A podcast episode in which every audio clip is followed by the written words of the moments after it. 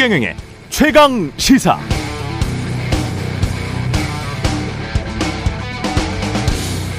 하나님도 까불면 나한테 죽어. 정광훈 씨의 저 말 하나로 정광훈 씨는 이미 하나님을 욕보였습니다. 2000년 전 이스라엘 땅에서 저런 말을 했다면 신성 모독했다고 분노한 유대인들이 자신들의 관습에 따라서 옷을 찢으면서 돌팔매질을 했을지도 모릅니다. 그런데 그런 한국의 목사입니다. 극우적인 발언도 서슴치 않죠. 전라도 빨갱이 5.18 북한군 개입설을 떠들고 다닙니다. 태극기 집회에서 헌금을 걷기도 합니다. 목사가 정치에도 깊숙이 관여합니다. 본인들이 광화문에서 집회 안 했으면 정권 교체가 됐겠냐? 지금 와서 광화문을 타격하면 최고위원이고 뭐고 다 필요 없다. 내년에 공천 주지 말고 다 잘라버리라는 그건도 서슴치 않습니다. 그런데 신도수가 많죠. 많다고 합니다. 그래서인지 보수 정치인들이 정광훈 목사 칭찬을 많이 하기도 했습니다. 김기현 국민의힘 대표는 정광훈 목사가 이사야 같은 선지자라고 말했고 김재원 국민의힘 최, 수석 최고위원은 정광훈 목사가 우파 진영을 전부 천하 통일했다고 했습니다. 잊을만 하면 번번이 이런 일이 생기죠. 김광동 진실화해 위원장, 태영호 국민의힘 의원도 역사의 시계 바늘을 다시 돌려버리는 듯한 발언을 했습니다. 이러면 국민들이 의심합니다. 국민의힘에 아직도 인권 탄압, 독재 잔당의 DNA가 남아있는 게 아닌가. 의심받지 않으려면 절연하는 게 좋습니다. 국민의힘이 진짜 자유, 민주, 실용 보수라는 걸 증명해야 선거에서도 유리할 겁니다. 네, 안녕하십니까. 4월 5일 수요일 세상에 이익이 되는 방송 최경령의 최강사 출발합니다. 저는 KBS 최경령 기자고요. 최경령의 최강사 유튜브에서도 실시간 방송합니다. 문자 참여는 짧은 문자 오시면 기문자 100원이 드는 샵 9730 콩어플 무료고요. 청취율 조사 기간인데요. 의견 보내주시는 분들 추첨해서 커피 쿠폰 그리고 베스트 의견 보내주신 두 분께는 치킨 쿠폰, 예, 두 분께 치킨 쿠폰 드립니다. 전화 받으시면 최경령의 최강시사 잘 듣고 있다 말씀도 부탁드리고요. 오늘 최강시사에서는 민주당 원내대표 주자인 아, 박광온 의원, 국민의힘 민생특위위원장 조수진 최고위원 차례로, 차례로 만나보겠습니다.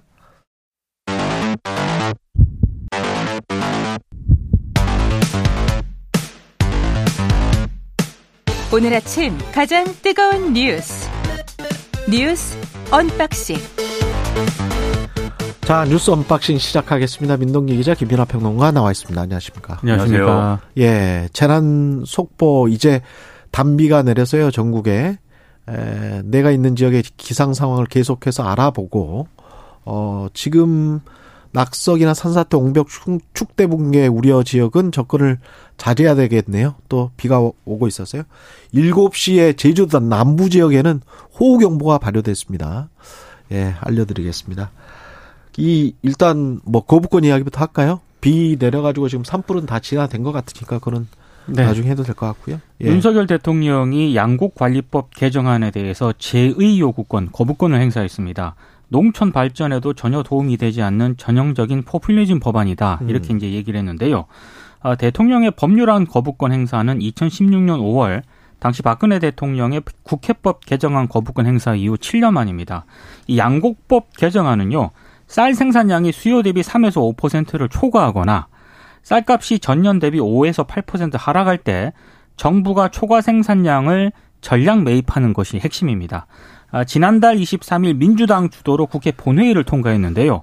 법사위를 거치지 않고 상임위에서 본회의에 직회부된 후에 국회를 통과한 첫 법안이었습니다. 아, 어제 이제 윤석열 대통령이 모두 발언해서 쌀 소비량과 관계없이 남는 쌀을 정부가 국민 혈세를 들여서 모두 사들여야 한다는 남는 쌀 강제 매수법이다. 이렇게 얘기도 하기도 했고요. 음. 여기에 대해서 민주당은 대통령이 농민의 심장에 비수를 꽂았다라고 비판을 했고 정의당은 대통령의 연이은 거부권 정치는 삼권 분립이라는 민주주의의 기본 정신을 파괴하는 행위라고 비판을 했습니다. 정작 농민들은 근데 반발하고 있습니다. 그렇습니다. 네. 그렇죠. 이게 그래서 두 가지 면에서 이제 짚어봐야 될 쟁점이 있는데 첫 번째는 우리 정치가 계속 이렇게 갈 거냐. 다수인 이 국회의 제1야당은 이 여러 가지 수단을 동원해서 이 본회의 직회부 뭐 이런 방식으로 이 법안을 막 밀어붙이고 그리고 대통령은 대통령과 여당은 그것을 이제 어떤 어 빌미로 해서 어 대통령의 거부권을 행사하는 것 외에는 답이 없다. 이렇게 정해놓고 이제 계속 가면서 정면 충돌하는 일을 앞으로도 계속 할 것이냐 이게 하나의 쟁점일 것 같고 두 번째 쟁점은 이 농촌 문제를 어떻게 할 것이냐 그러면 그렇죠. 지금 이 농민들 입장에서는 어쨌든 쌀농사를 주로 짓고 있는 것이고 그 쌀농사 지면서 이 예를 들면 생산에 들어가는 비용도 크게 이제 좀 올랐는데 이게 아무래도 지금 이 쌀농사는 자동화되어 있는 부분이 많다 보니까 기름이나 이런 거 이런 거 소모해 가지고 농부를 돌려야 그렇죠. 되는 거잖아요. 예. 근데 그런 면에서도 어쨌든 생산 단가 높아진 상황에서 쌀 아, 가격 인건비도 얼마나 올랐습니까? 그렇죠. 모내기 할 때는 또 그렇고. 그렇죠. 예. 쌀 가격 자체는 또 이제 내려간 것이기 때문에 이런 부분에 대한 어떤 대책이 있어야 되는 거 아니냐라는 거거든요. 두 가지 쟁점이 그래서 어, 해소가 돼야 되는데 그리고 농민들이 또 반대하는 그 이유는 쌀농사를 짓는 농민들도 이렇게 해서는 어지간해서는 정부가 매입을 못 한다는 거예요. 그렇죠. 이 기준 민주당이 낸 법안 가지고도 이게 이러면 어떤 애 매입할 수 있지? 이렇게 의문을 제기한다는 거예요. 네.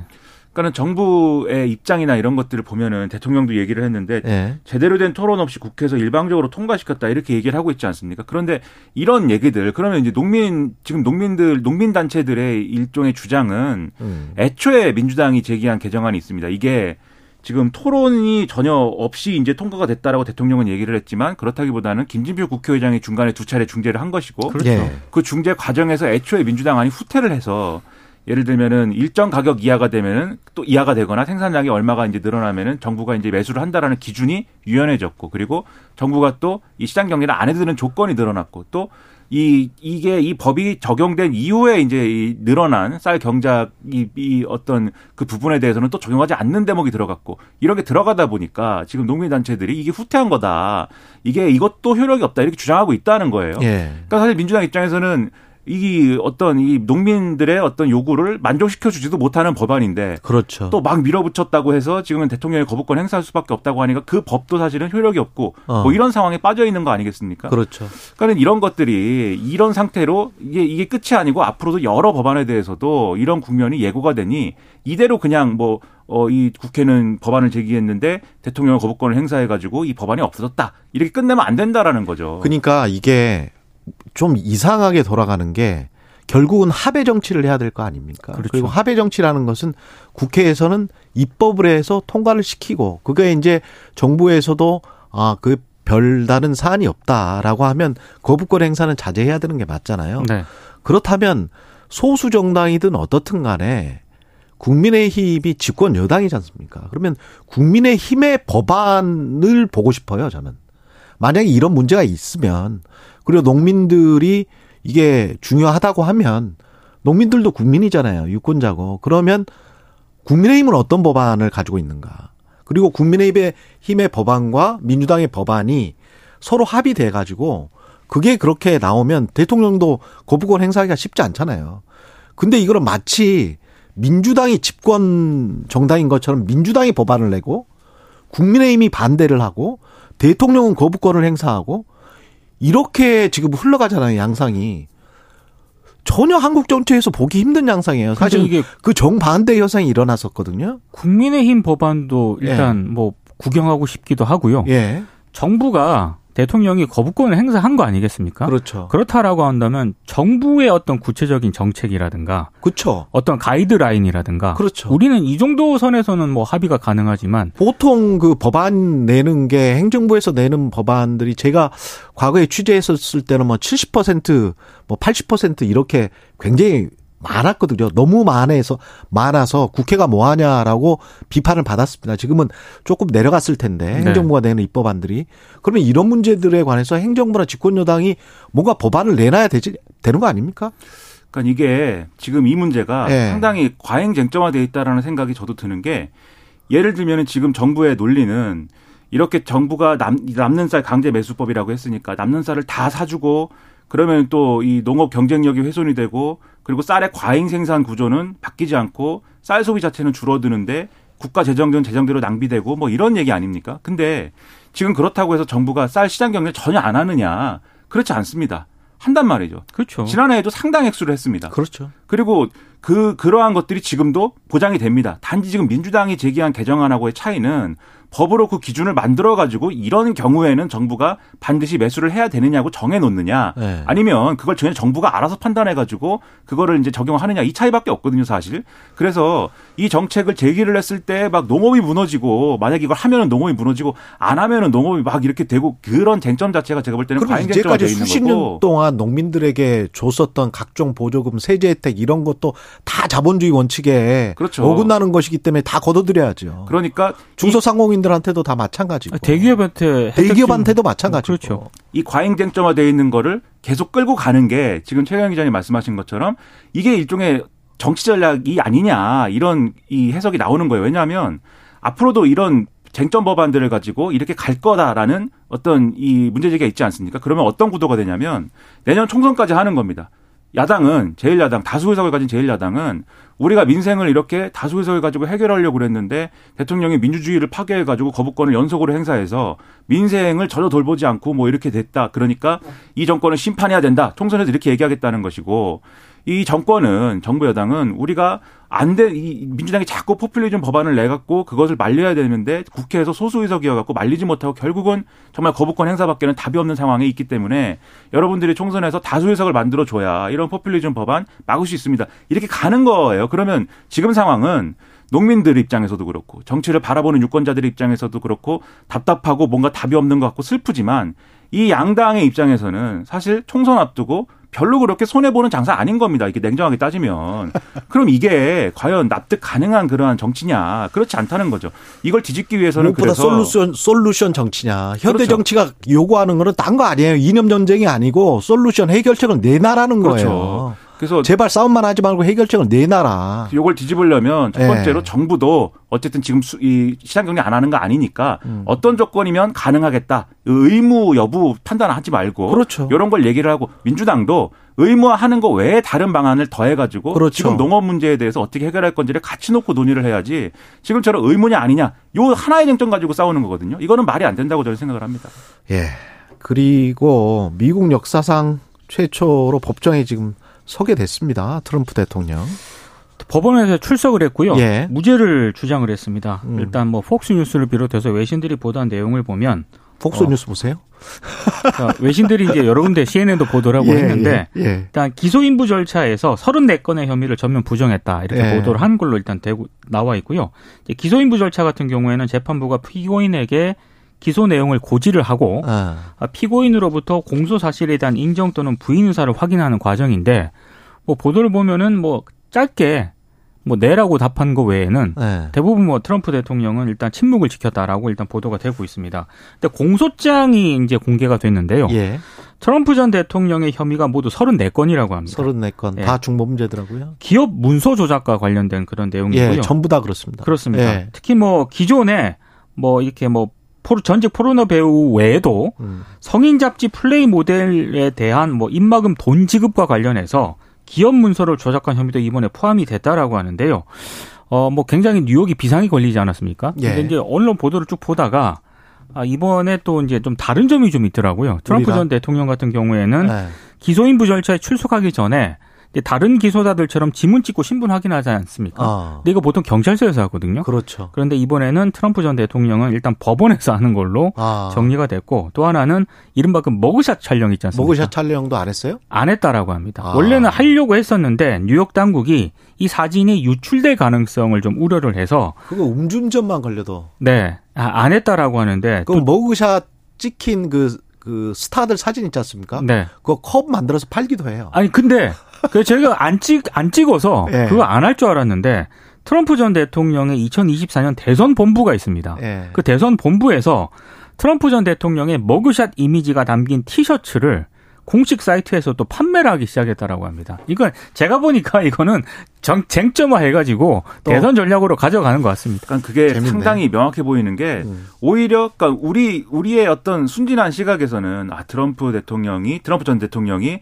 사법 처리를 피하고 싶을 것이고 그래가지고 여러 가지 뭐 이런 전략을 펼 것이고 오히려 바이든 행정부는 트럼프를 잡아놓고 싶어가지고 막 움직일 거다 이렇게 생각하지만 정 반대라는 거죠. 반대입니다. 이게 트럼프, 정치 탄압이네 뭐네 뭐 우리가 박해받네 탄압받네 그 이미지로 몰고 가는 게 이제 한국의 어떤 정치 수순인데 네. 미국은 이걸 이용해서 나는 장사를 하겠다. 정치적인 장사. 그렇죠. 진짜 비즈니스적인 장사. 이게 또 철저하더라고요. 이 사람. 그렇죠. 트럼프 전 대통령은 오히려 그래서 내가 머그샷이 나왔으면 좋겠고 수갑도 채웠으면 좋겠다. 네. 뭐 이런 분위기로 지금 가는 겁니다. 바이든 네. 대통령 굉장히 조심스하고 그렇죠. 그렇죠. 트럼프 잡아가면 안 될 것 같은데 막 이런 분위기인데 근데 이게 정말 이 어, 이런 상황이 어, 좀 우스워지는 게 뭐냐면 BBC 등의 이제 보도에 의하면 그 지적을 하고 있어요.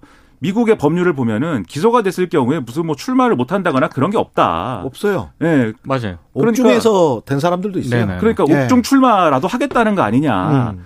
그러니까 이 트럼프 전 대통령과 관련된 어떤 정치의 모습을 사실 우리가 따라가면 안 되는 거지, 거지만 그것에 그것을 볼 때 이런 정치가 뭐 트렌드 아닌가 싶기도 하고 한국 정치가 이런 길과는 다른 길을 가야 되는데 이걸 타산지석 삼아야 될 텐데 여러모로 걱정스럽습니다. 그 미국 미국이 상당한 어떤 지금 혼란기로 계속해서 갈 수밖에 없는 그렇죠. 거잖아요. 예. 트럼프 대통령이 실각을 하면서 거기서부터 빠져나올 줄 알았는데 오히려 더 끌려 들어가는 이런 것들을 두고 볼 수 없는 것이고 우리는 이런 정치가 아닌 곳으로 빨리 탈출을 해야 됩니다. 그 사람들이 SNS나 이런 것 때문에 쏠리는 현상이 좀 과다하다. 는 거는 좀 맞는 것 같습니다. 음. 물론 이게 기술은 중립적이긴 한데 우리가 쓰기 어떻게 쓰느냐에 그렇죠. 달려 있는 거거든요. 거의 돈 룩업이라는 영화 있었지 않습니까? 네. 그렇죠. 그게 모든 거를 상징하고 있는 것 같은데 미국 정치는 확실히 그렇게 돼버린 것 같고 음. 한국 정치도 거의 유사하게 되는 것 같아서 그러니까 이런 국면이니까 트럼프가 무슨 죄를 지었는지 이거는 이제는 트럼프 지지자들은 얘기도 안 하는 거예요. 음. 탄압만 얘기하고 뭐 이거 출마해가지고 혼내줘야 된다 이 얘기만 하고. 트럼프 전 대통령은 본인이 만든 소셜 그 미디어가 있어요. 예. 트루스, 소셜이라고. 그렇죠.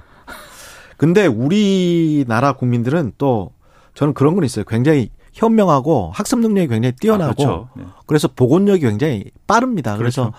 아 이 길이 아닌가 봐? 뭐 이러면서 돌아가는 그런 재생력, 복원 능력 이런 게 다른 나라보다 굉장히 탁월하기 때문에 예. 잘 될 거라고 믿습니다. 미국보다 예. 우리가 한 수입니다. 그런, 예. 면에서. 그런 면에서는 네. 괜찮습니다. 예.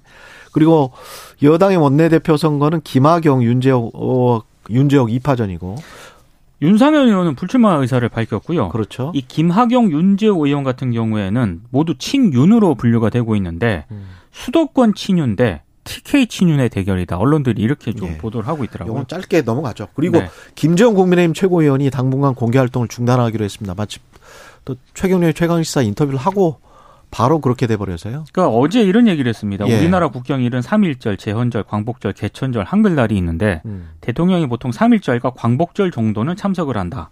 근데 제주 4.3 기념일은 이보다 조금 격이 낮은 기념일 내지 추모일인데 대통령이 참석하지 않은 것을 공격해 대는 자세는 맞지 않다. 이런 얘기를 했습니다. 음. 어, 이 상당히 논란을 뭐 불러일으킬 수밖에 없는 그런 발언이고요. 음. 국민의힘 내부에서 비판이 좀 계속 제기가 됐습니다. 뭐 허은하 의원을 비롯해서 김웅 의원 그리고 홍준표 대구시장도 어, 홍준표 대구시장 SNS 글을 잠깐 소개를 해드리면은요. 서해 수호의 날은 국경일이었느냐? 예. 쉴드를 쳐도 사리에 맞게 치라. 입만 열면 실현하는 사람을 징계는 못하더라도 최고위원회 출석 정지, 언론 방송 출연 정지라도 시키라 이렇게 좀 반발을 하기도 했습니다.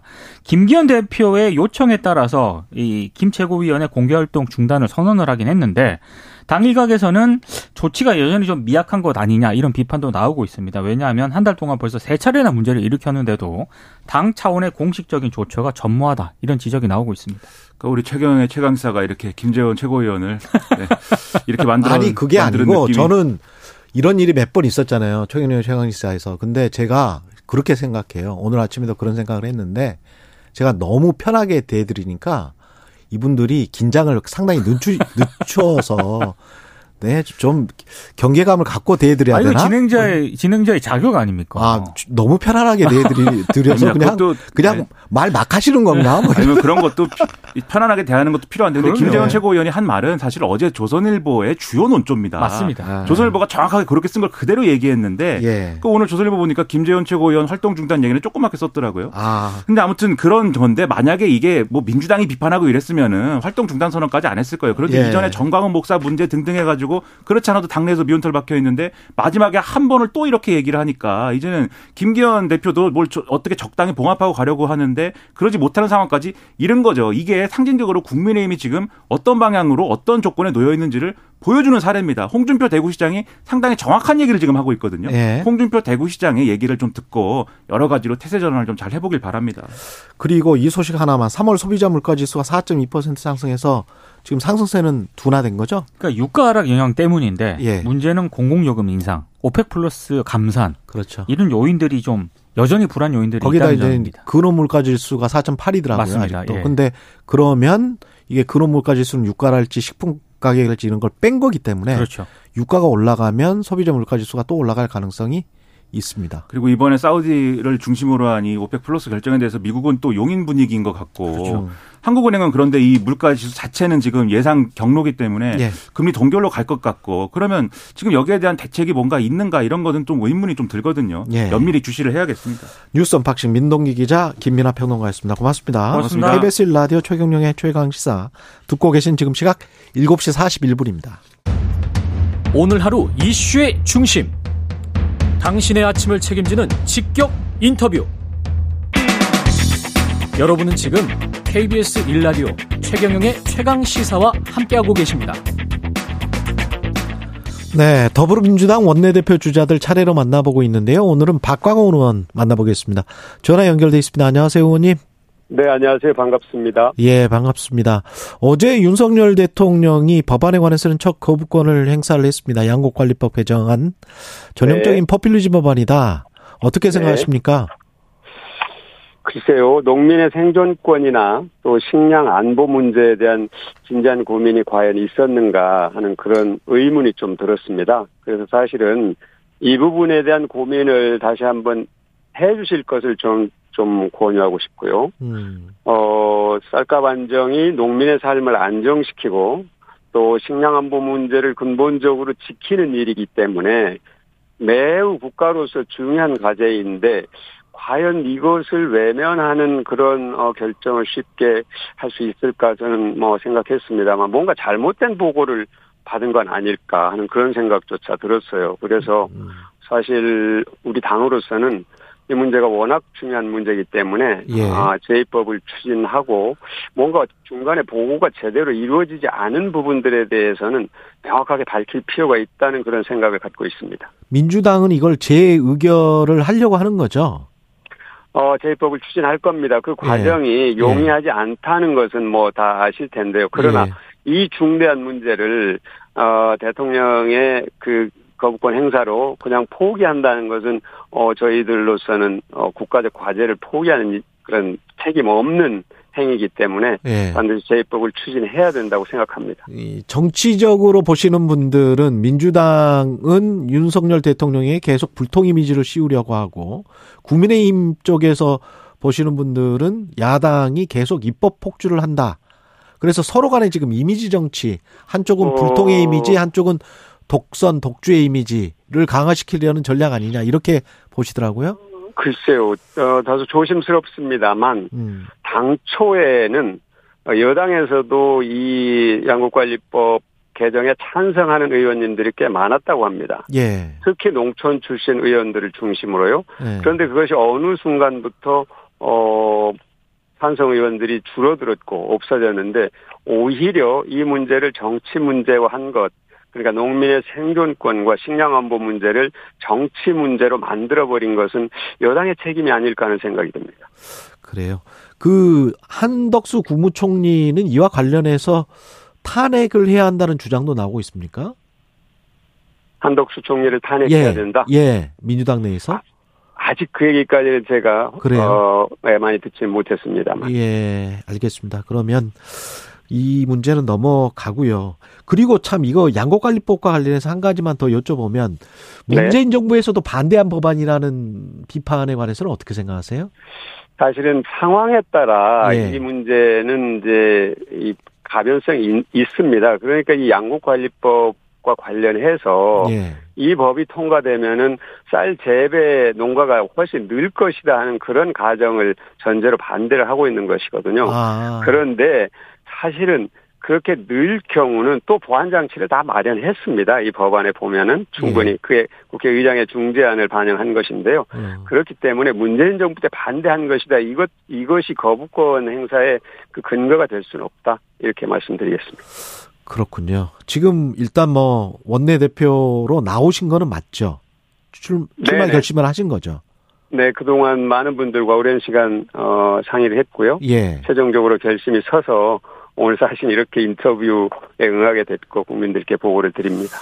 지난번에 이원우 의원한테도 이 질문 드렸는데 왜 박광원 원내대표야 하는지 이거는 지금 어 제1야당 더불어민주당의 원내대표는 어떤 역할을 해야 되는가를 설명드리는 것이 더 설득력이 있을 것 같은데요. 예. 지금 우리 당 내부적으로는 단합과 통합으로 국민 신뢰를 회복해서 희망을 만들어내는 일이 매우 중요한 일이고요. 이를 바탕으로 해서 내년 총선 그리고 다음 대선에서 이기는 그런 목표를 저희들이 갖고 있습니다. 네. 그러려면 사실 단합과 통합이라는 것이 말로만 되는 것은 아니고 그렇죠. 어, 많은 의원님들의 생각은 소통을 더욱 일상화하고 활성화해야 된다는 것. 그 다음에 당의 어떤 정책이나 인사나 모든 것에 균형을 잡아나가야 된다는 것. 이 두 가지는 반드시 얘기를 하십니다. 그러니까 예.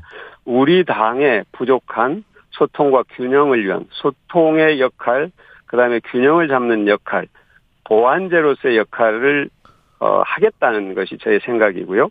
어, 대여 관계는 사실 조금 전에 뭐 양국관리법 때도 말씀을 잠깐 드렸습니다만 우리가 국가적으로 선진국으로 가는 길에 필요한 과제들에 대해서는 어, 정부 여당에 적극적으로 협력할 것입니다. 그러나 민주주의의 후퇴, 민생 외면 정책, 또 국익 훼손 외교와 같은 국민을 실망시키는 국정에 대해서는 단호하게 대처해야 된다고 모든 의원들은 생각하고 있습니다. 어. 싸워야 할 때 단호하게 싸워서 이기는 싸움을 할 것이고 또 협상을 할 때는 성과 있게 협상을 해야 된다. 이게 모든 의원들의 생각이고 제가 그 역할을 어 최선을 다해서 하겠다 하는 의지를 갖고 있습니다. 그렇군요. 그 이재명 대표와의 호흡이 어떤 통합으로 가는 단합으로 가는 지름길일까요? 어떻게 보세요? 잘 맞으실 것 같습니까? 그 부분은 걱정하지 않아도 된다. 아, 또? 걱정하시지 말라고 당 안팎의 모든 분들께 자신 있게 말씀드릴 수 있습니다. 이재명 대표도 최근에 예. 당 지도부를 단일한 색깔로 구성했더니 처음에는 좋아 보였는데 나중에 보니까 그게 아니더라 네. 하는 그런 예, 말씀을 하셨어요. 그 얘기는 어 다양성이 존중돼야 되고 다양성에 기초한 균형 그리고 그 균형을 잡아 나가면서 단합과 통합이 이루어질 수 있다는 그런 인식을 보이는 것인데요. 음. 저는 조금 전에 말씀드린 것처럼 보완제로서의 역할에 최선을 다할 겁니다. 대립과 갈등을 조장하거나 증폭시키는 것이 아니라 당의 화합과 통합으로 에너지를 결집시키는 역할에 최선을 다할 것이다 이런 말씀을 드리고요. 어, 그 관계는 저는 뭐 훨씬 좋은 그런 이, 어, 당 대표와 원내대표의 관계를 만들어낼 수 있다 이렇게 생각합니다. 예. 어제 이원우 의원은 본인이 이재명 대표와 오랜 친구 사이다. 사실은 그런 이야기를 하던데 지금까지 나온 언론 보도로 보면 누가 돼도 비명 이렇게 보는 시각이 많거든요. 이원우 의원도 그렇고 박광훈 의원도 그렇고 아직까지 친명 후보가 없는데 혹시 네. 깜짝 출마자가 나올 수가 있습니까 이쪽에서? 저는 사실은 이번 원내대표 선거는 원내대표 한 사람을 뽑는 선거 라기보다는 예. 당의 단합과 통합을 이루어가고 그것을 기반으로 총선 승리의 에너지를 모으는 과정으로 다 의원님들이 생각을 합니다. 그래서 의원님들의 생각은 무슨 이게 친명이니 비명이니 친명이니 친문이니 하는 이런 어. 프레임이 끼어드는 것 자체에 거부감이 있어요. 의원님. 아, 그래요? 네네. 그래서 정확하게 말씀드리면 네. 친명 비명 뭐 이런 구도보다는 어. 누가 이 시점에서 당을 더 단합시키고 통합 통합시키기 위한 소통을 잘 할 것인가, 균형의 역할을 잘 할 것인가, 보완제로서 제가 기능을 말씀드렸습니다만 그런 음. 관점에서 많은 의원님들이 보고 있기 때문에 뭐 깜짝 친명 후보 이런 어떤 표현도 지금 상황에서는 그렇게 썩 어, 적절하진 않은 것 같습니다. 그러면 그 의원님을 중심으로 친문 세력이 뭉칠 것이다. 뭐 이런 해석에 관해서는 어떻게 생각하십니까? 그건 조금 전에 제가 말씀드린 아, 것 가운데 답이 있는데요. 답이 있다. 그런 어떤 뭐 세력에 뭐 뭉친다, 결집한다, 음. 진영 간의 대립이다 이런 관점으로 이번 원내대표 선거를 보지 않으려는 기류가 의원들 다수 많은 의원들 사이에 있다는 것을 분명히 말씀을 드리고요. 예. 지금도 어, 많은 후보자들도 실질적으로 아마 그런 생각을 갖고 있을 것으로 보는데 언론에서는 그런 구도에 대해 되게 관심이 많습니다. 그렇게 해야 또, 어, 잘 읽히는 기사가 되는 거라고 생각이 듭니다만. 단순한 이분법 어, 기사다? 어, 저는 뭐 그렇게 얘기를 하고 싶습니다. 예, 알겠습니다. 그런 측면도 좀 있긴 하죠. 예. 이재명 대표의 그러나 사법 리스크는 지금 현존하고 있기 때문에 그거는 원내대표가 아, 되시든 안 되시든 그리고 원내대표가 되면 이 문제를 어떻게 풀어가야 될지는 고민이 많으실 것 같아요. 그, 그 문제에 예. 대해서는 예. 어, 누구보다도 대표 어, 이재명 대표 스스로가 가장 절실하고 절박하게 생각하는 문제고요. 예. 또 이 검찰의 압박에 대해서는 우리 당의 모든 의원님들이 지혜롭게 대처해야 된다 하는 생각을 갖고 있습니다. 음. 그러니까 이재명 대표가 공개적으로 사실 의원들 앞에서 한 얘기는 총선 승리를 위해서라면 내가 어떤 선택이라도 할 것이다 하는 어. 어, 열린 자세를 갖고 이 문제에 대처를 하고 있고요. 예. 저희들은 검찰 압박에 대해서는 그것이 탄압적 성격을 갖고 있을 때는 단호하게 대처해야 된다. 예. 하는 그런 분명한 입장을 의원들이 다 갖고 있습니다. 예. 이것이 사실 이제 어이 메신저로서 민주당의 뭐 신뢰에 영향을 미치지 않느냐 하는 그런 의견들이 있지 않습니까? 그렇죠. 그러니까 네. 네, 그러니까 민주당이 뭔가 좋은 정책을 내고 또 제안을 하더라도 결국 이 문제에 다 묻히고 마는 것 아니냐 하는 그런 이제 얘기들이 있는데 사실은 이거는 뭐 왕도는 없다고 봅니다. 저희들이 정말로 진정성 있게 국민들과 소통하고 끊임없이 어, 노력해서 신뢰를 회복해가는 것 이것이 중요하고요. 그 네. 문제에 대해서는 아까도 여기까지. 말씀드렸습니다만 예, 여기까지 듣겠습니다. 예, 더불어민주당 네. 원내대표 후보 박광원 의원이었습니다.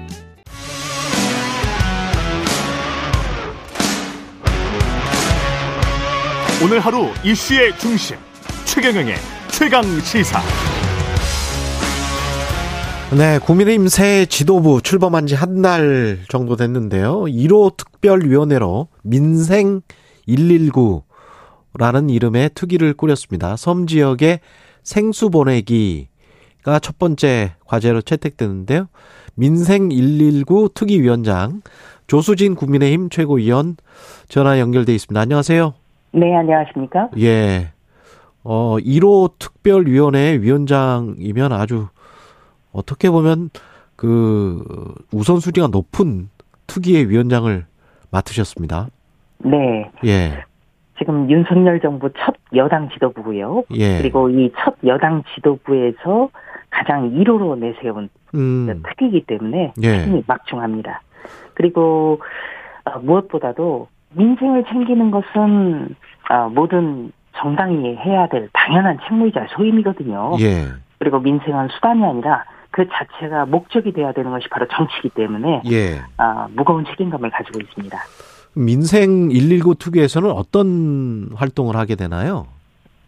그 특위의 정식 명칭을 놓고도 굉장히 저부터가 고민이 많았는데요. 예. 그만큼 민생과 관련해서는 긴급하고 신속하게 언제 어디든 달려간다 그런 뜻을 담았거든요. 예. 예 그렇기 때문에 저희는 어떤 중장기 과제라기보다는 어, 손에 잡히는 것 그리고 정말 불편한 것을 바로 즉시 해결할 수 있는 것 예, 이런 부분에 좀 주안점을 두고 있습니다. 그래서 이번 같은 경우에도 좀 겨울부터 가뭄이 아주 극심하거든요. 예. 네 그렇기 때문에 어, 그 가뭄이 극심한 지역을 골라서 물을 보내는 네, 그런 대국민 운동을 지금 전개하고자 하는 것입니다. 네. 만약에 이제 그게 어떤 중장기 과제라면 가령 당정 협의를 거친다든가 예. 산을 투입하는 저수지를 만들고 어, 이런 시설을 만드는 그런 거거든요. 그렇겠죠. 그래서 지금까지 어떤 특별 교부금이나 예산 배정에 있어서도 어, 저도 노력을 했지만 예. 어, 지금 민생 119는 그런 어떤 중장기와는 또 어떤 차별화를 돼야 되기 때문에 예. 즉시 가능한 것 예, 이것을 하다 보니까 어, 가장 시의성이 있는 물 보내기 예, 이것을 정했습니다. 근데 그 의지나 뭐 뜻이나 이런 것은 좋은 것 같은데요. 네. 근데 국회가 이제 하는 일이 입법기관이지 않습니까? 그래도. 네. 예. 근데 입법과, 입법과 관련해서 그러면 민생은 어떤 현안이 있을까요?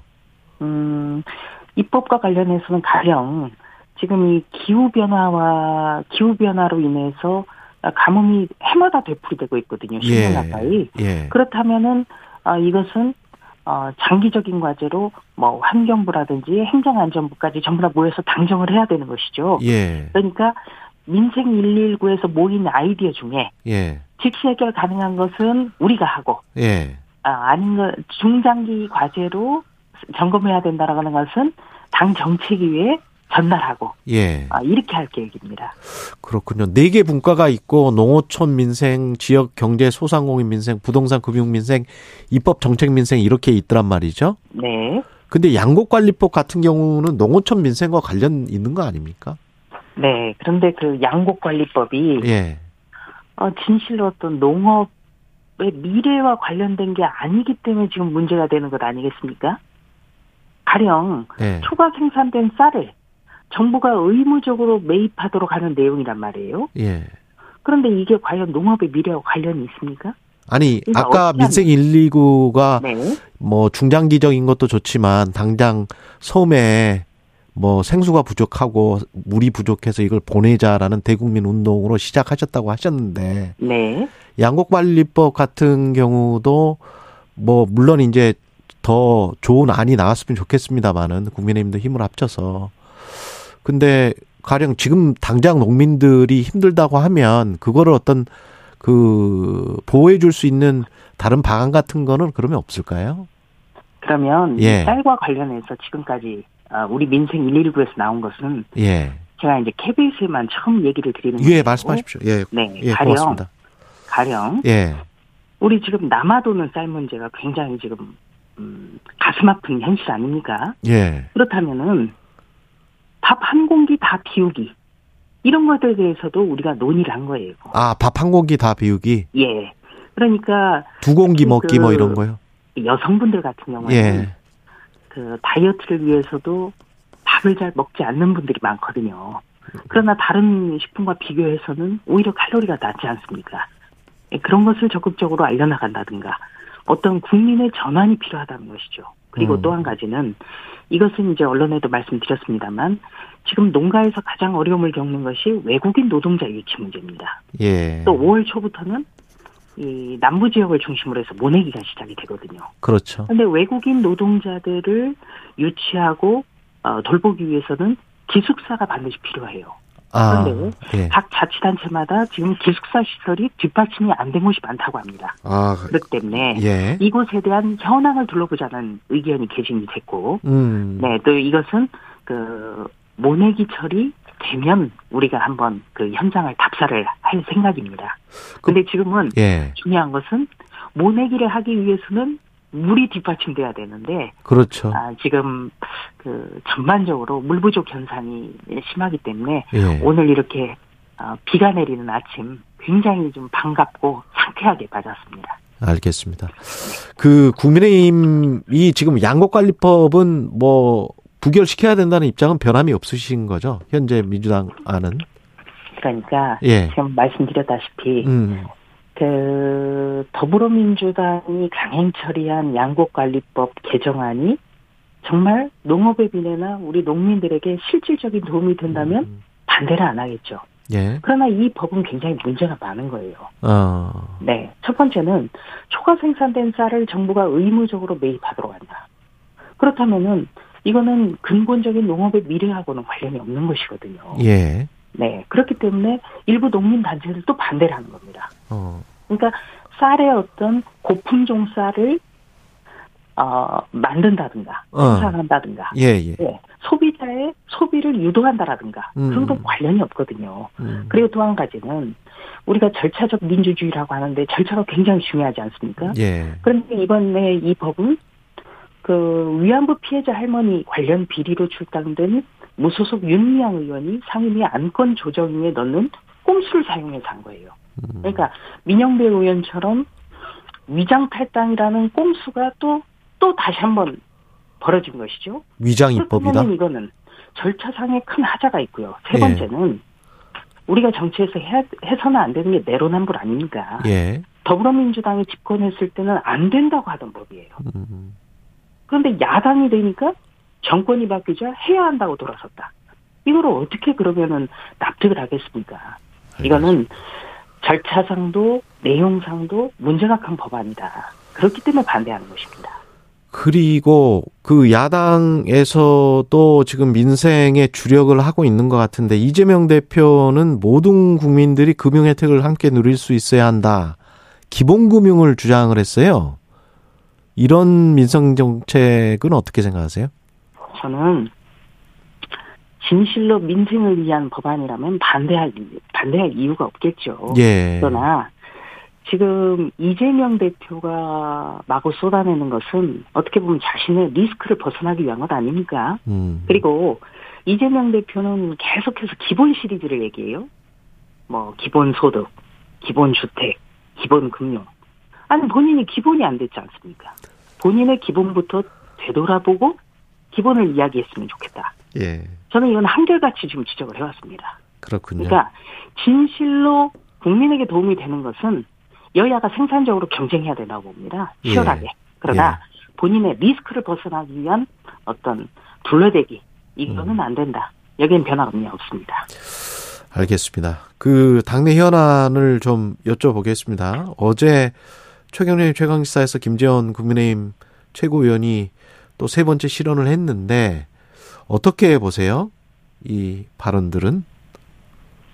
아 본인도 거기에 대해서는 페이스북에 사과도 했고 유감도 표명을 했죠. 예, 예. 네, 그리고 어 정치인에게 있어서 어떤 뭐 법적이나 이런 문제를 먼저 보기보다는 국민 감정법을 헤아려야 된다고 생각을 합니다. 음. 아, 이런 점에서 조금 음, 참 명민한 분인데 아, 좀 간과했다.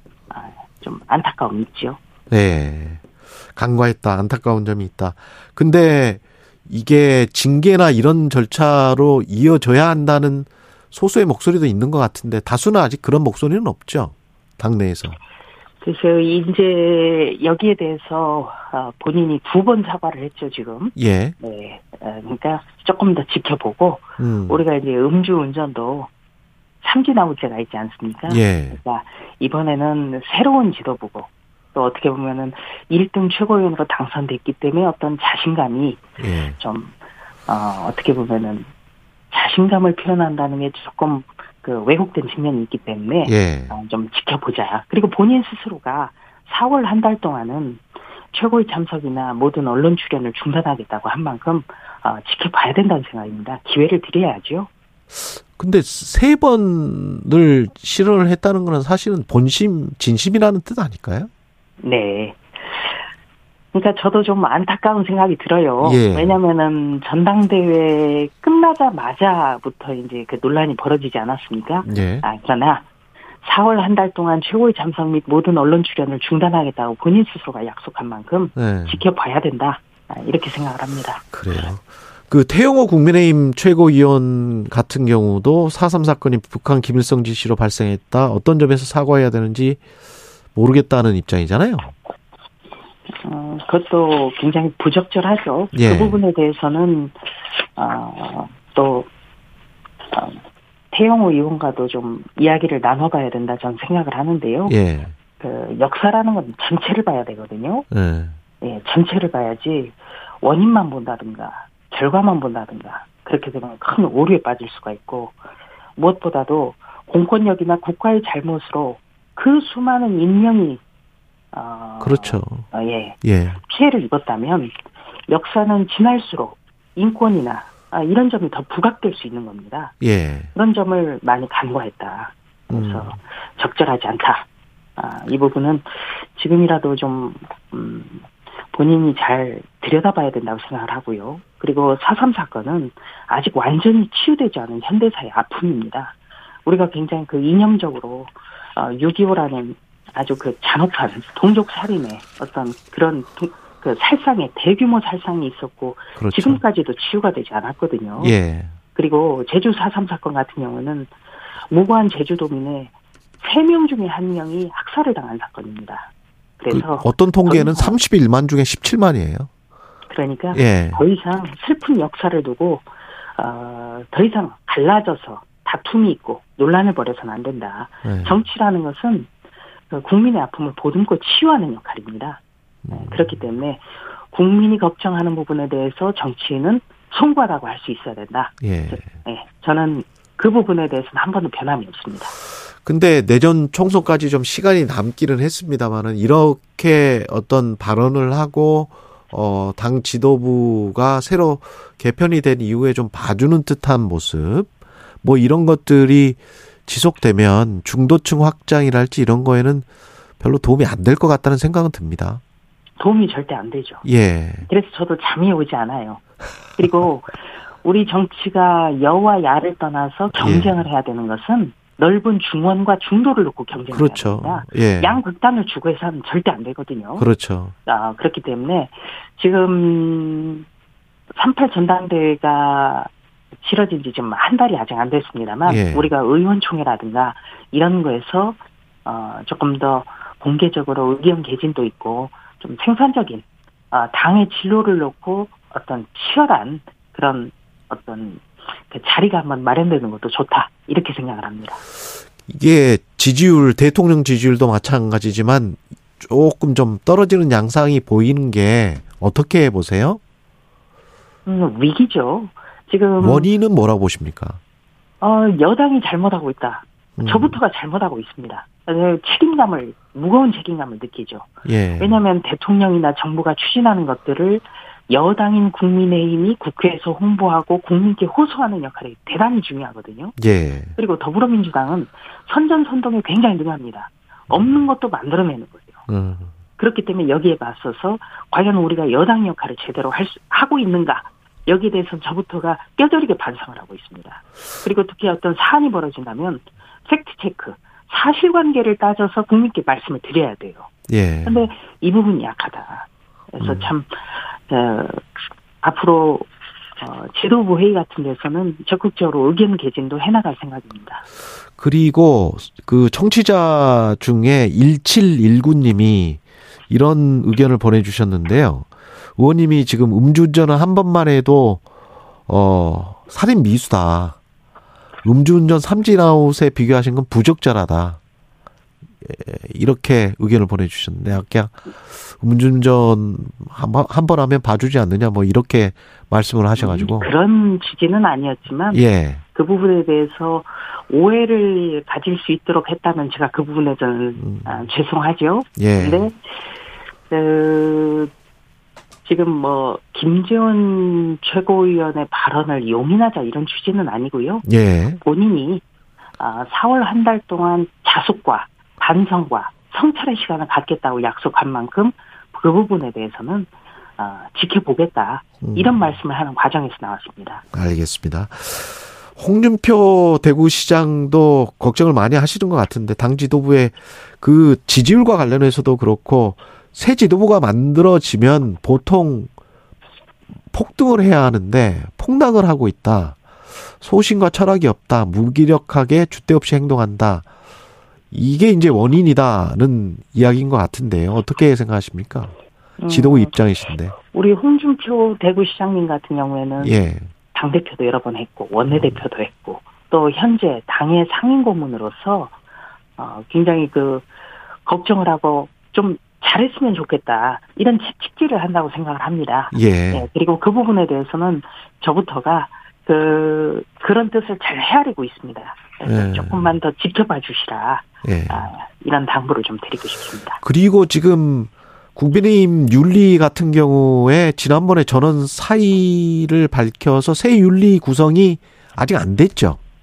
네, 아직 안 됐습니다. 아, 그거는 대표가 윤리 같은 경우에는 대표가 구성 어떤 권한을 가지고 있기 때문에 예. 아, 당 대표가 새로 어, 선출이 됐기 때문에 새롭게 구성하라 그런 의미로 알고 있고요. 그렇군요. 그 부분에 대해서는 아직 어, 구체적인 논의는 이루어지지 않았습니다. 그러면 공... 아, 그러나 좀 윤리위라는 예. 그 이름에 걸맞게 어. 아, 그런 어떤 공정하고 그리고 정말 누가 뭐래도 이거는 잘했다 음. 이런 판단이 될 수 있도록 그런 분을 어, 모셔야 된다는 데는 어, 김기현 대표도 생각이 어, 여러 가지 있는 것으로 제가 알고 있습니다. 그러면 지금 주시죠. 예 공식적인 어떤 징계를 하려고 해도 할 수가 없네요. 윤리가 없으니까.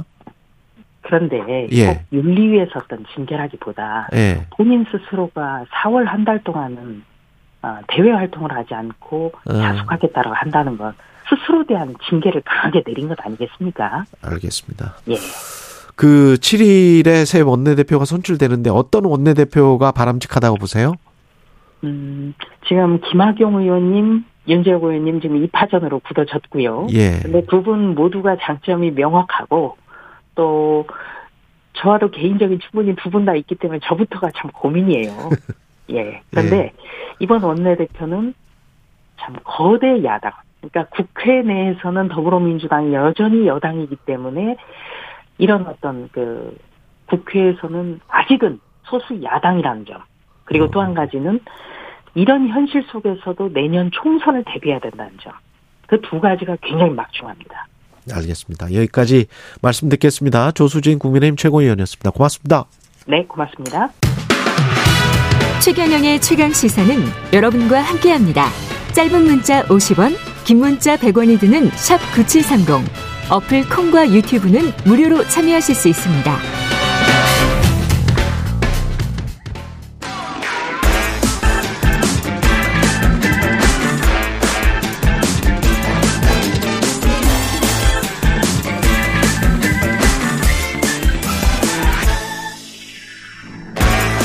네, 1700님, 오늘도 최경령의 최강시사 잘 듣고 있습니다. 매일같이 청취하고 있고, 청취율 조사 전화를 받아서 최경령의 최강 시사라고 말씀드렸습니다.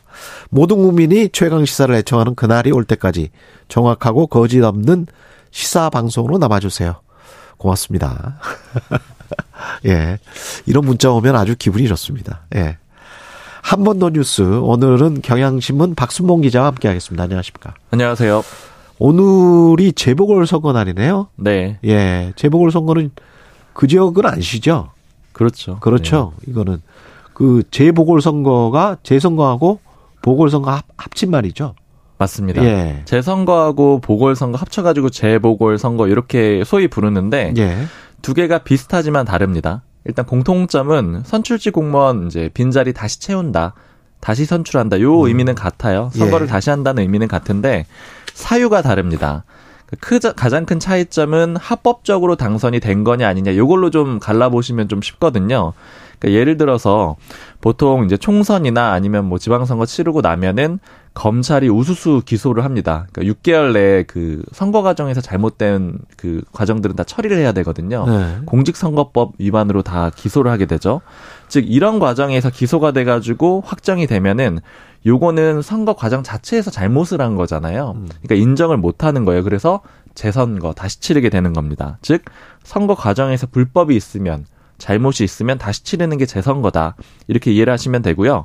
보궐선거는 합법적으로 당선은 됐어요. 그런데 그 이후에 공직자가 빌 수가 있잖아요, 자리가. 뭐 예를 들자면은 뭐 사망을 한다거나 아니면 스스로 사퇴하는 경우도 꽤 많이 있죠. 그리고 선거법이 아니라 임기 중에 또 다른 잘못을 좀 저질러 가지고 공석이 될 수가 있잖아요. 그렇죠. 그러니까 이럴 때 중간에 잘못해 가지고 나가는 경우 이런 경우에는 네. 보궐 선거로 치르게 됩니다. 어. 그래서 이제 예를 좀 들어보면은 지난 1월에 김부영 전 창녕 군수가 이제 극단적 선택을 해 가지고 숨졌거든요. 아. 그때 이제 수사받다가 그렇게 됐던 건데 예. 그러면 이제 공석이 됐잖아요. 그래서 이제 이런 경우에는 보궐선거가 되는 거고요. 보궐선거. 그 이상직 전 의원은 공직선거법 위반해서 의원직이 상실됐거든요. 예. 요건 이제 그 선거 과정에서 잘못했다라는 거죠. 그러니까 예. 요거는 재선거가 되는 겁니다. 재선거가 된다. 그러면 어 이번에 창녕군수하고 전주의 국회의원 이것만 뽑는 겁니까? 아니요, 조금 아. 더 뽑습니다. 예. 근데 이제 규모 자체는 좀 작은 편이에요. 왜냐하면 예. 방금 말씀하신 대로 이 전주을이 이상직 전 의원인데 국회의원 선거가 제일 중요하겠죠. 예. 국회의원 선거가 여기 한 곳밖에 없습니다. 음. 그러니까 보통 좀 주목이 많이 되려면 사실 이제 저도 거의 처음 전해드리는 것 같은데 이 좀 규모가 있어야지 미니 총선이다 이렇게 해가지고 어, 전달을 그렇죠. 많이 하는데 지금 많이 주목을 못 받았잖아요. 네. 이제 그건 그만큼 국회의원 선거가 적기 때문입니다. 네. 전주울 한 곳에 국회의원 선거가 있고, 그다음에 창녕군수 선거 있고요. 그 다음에 울산 교육감 선거가 있습니다. 아, 교육감 선거 있군요. 네, 그리고 네. 이외에는 도의원 선거가 두 곳에서 있고, 또 기초의원 선거가 네 곳에서 있습니다. 그러니까 어. 전체적으로 보면은 규모는 좀 작아요. 네. 그리고 또 재보궐 선거가 의미를 가지려면은 뭐 예를 들자면은 서울 종로가 또 뭐 한 군데 나왔다 이러면 그렇죠. 한 곳이라고 하더라도 상징적인 거. 그렇죠. 국민들의 민심이 이제 여야 어디를 지지하는지 판단이 나오게 되잖아요. 네. 그러니까 그런 경우에는 좀 중요한데 사실 전주울 같은 경우에는 이제 쉽게 보자면 야권 성향의 지역구잖아요. 그렇죠. 그러니까 이제 그런 판단이 나오기도 좀 애매하기 때문에 창녕군 같은 경우는 여권이라고 볼 수가 있, 게 있습니까? 그렇겠죠? 여건이라고 볼 수는 있죠. 예, 네. 예. 그래서 어떤 정해진 선거 아니냐 결과가 그렇게 생각할 수도 있겠네요. 잘못하면. 네, 근데 좀 세부적으로 보면 좀 다른 것들도 좀 있긴 있어요. 있습니까? 네, 왜냐면 이제 예. 전주율 같은 경우에는 민주당이 사실은 이제 당원 그 과전에 당원 중에 이제 그런 게 있잖아요. 잘못해가지고 그저 그 지역의 재선거나 보궐선거를 치르게 되면은 우리가 잘못해서 민주당이 잘못해서 치러진 재선거에서는 아, 안 나아가기로 했잖아요. 오늘. 맞아요. 그래서 이제 요번에 그걸 지키거든요. 예. 그러니까 이제 민주당이 전주 의뢰 후보를 공천을 안 하니까 약간 혼전 양상이 벌어지게 되는 무소속 거예요. 후보들이 많이 나왔죠. 맞습니다. 민주당은 공식적으로 공천을 안 했는데 이렇게 되면 이게 일종의 역작용이라고 할까요? 탈당해 가지고 나오는 사람들이 꽤 있잖아요. 이제 그런 후보들이 임정엽, 김호서 후보가 있는데 원래 민주당 출신인데 탈당해서 출마를 했고요. 네. 이런 식으로 해서 총 6명의 후보가 나왔는데 국민의힘에는 김경민 후보가 나왔고 진보당의 강성희 후보, 그다음에 무소속의 방금 두 명 외에 이제 총 4명의 후보가 이렇게 나와서 6명이 맞서게 됐습니다. 어. 근데 이제 전지우을은 좀 꽤 흥미로운 지역인 게요. 민주당이 독식을 해오진 않았어요. 그러니까 가장 대표적으로 지금 현역 의원인데 비례대표 의원 정운천 의원 국민의힘 소속이거든요. 그렇죠. 2016년에 전주 을에서 당선이 됐습니다. 맞습니다. 당신의 네. 유일한 전북의 새누리당 의원이었어요. 예. 당시 그리고 표 차이도 111표 차이로 그 음. 민주당 후보를 이긴 바도 있습니다.